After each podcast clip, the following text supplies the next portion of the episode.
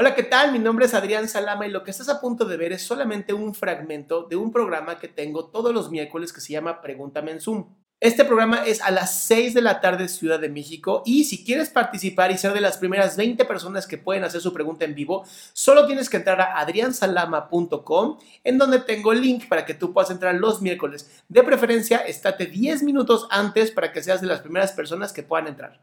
Mira, eh, yo tengo ya como muy identificado que tengo como un pequeño trastorno de ansiedad pero tengo algo como que me sigue.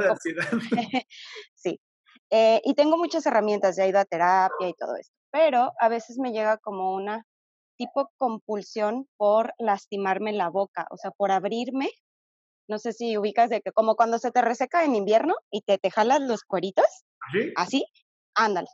Pero todo el tiempo, todo el tiempo estoy con mi boca lastimada. Entonces, eh, no sé si, si tú me puedas dar como algún, algún consejo, alguna manera en la que yo pueda como, como quitar ese tic que tengo. No sé si se puede llamar maña, tic o, o qué es, porque ha habido veces en las que despierto literal toda ensangrentada, de cuenta como si alguien me hubiera dado casi casi como un puñetazo, porque hasta lo hago inconsciente, o sea, dormida a veces me lastimo.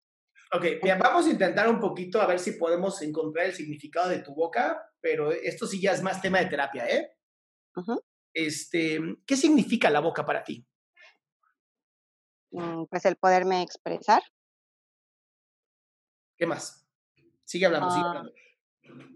mm, pues sí, poder decir lo que siento, mm, mi trabajo, yo me dedico a dar clases, soy instructora de, de pilates, este es parte muy importante de mi trabajo. ¿Necesitas la boca para ser instructora de pilates? pues sí, porque tengo que dar instrucciones. Ok, dime, dime algo que hayas expresado y te hayas arrepentido en los últimos años. Ah, Que hayas dicho, ¿por qué dije esto? híjole. Mm, no, no tengo algo así como que me haya arrepentido, no. A ver, vamos, vamos a poquito a poquito, ¿no? Cuando nosotros nos mordemos la boca, Ajá, es una manera de detenernos, de retener algo, de, ya sabes, ujú, como guardar.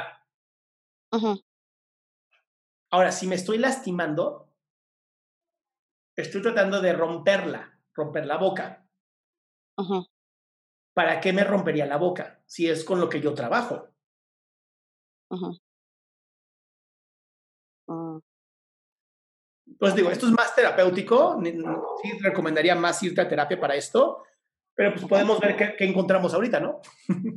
Sí, sí, pues, eh, no sé, o sea, no, no siento que me arrepienta de, de decir algunas cosas, pero sí mm, ha habido muchas cosas que me ha costado mucho decir Como que, y sí, sí he identificado que a veces lo hago cuando quiero decir algo y mi cabeza está como, cállate, cállate, cállate, no lo digas, no lo digas, te vas a meter en problemas o algo así.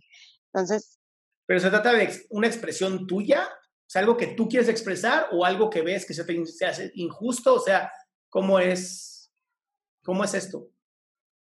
mm, muchas veces es como, la mayoría, mejor dicho, es como cuando yo quiero decir algo como que no me incumbe, ¿sabes? O sea, como que estoy viendo que a lo mejor alguien está discutiendo con otra persona y yo me quiero meter y digo, no, no, no, no, no.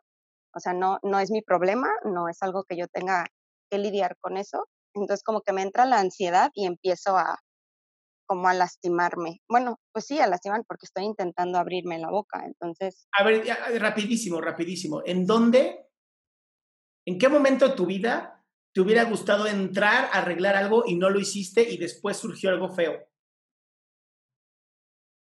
ah, Acuérdate, la última memoria más rápida.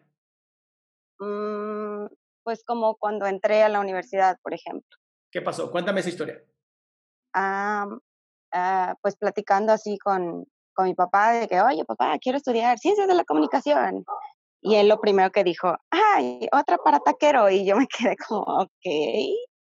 Pero fue como, ah, como que no expresé lo que, lo que realmente quería decir en ese momento, a lo mejor. Pero lo hice, o sea, sin embargo estudié y todo, pero en ese, ese momento me quedó como muy marcado en el sentido de que no le puedo expresar como, ¿por qué crees que yo voy a terminar siendo taquero si voy a ser comunicóloga, ¿sabes? ¿Eres comunicóloga? Sí, aparte soy comunicóloga. ¿Y, ¿Y, estás explotando tu profesión? En una parte sí, porque ahorita con todo lo de la pandemia, pues aproveché para empezar a hacer las clases en línea, entonces aprovecho todos los conocimientos que tengo de edición, de todo este rollo de video y así, entonces pues los estoy aprovechando, los aprovecho de las dos maneras.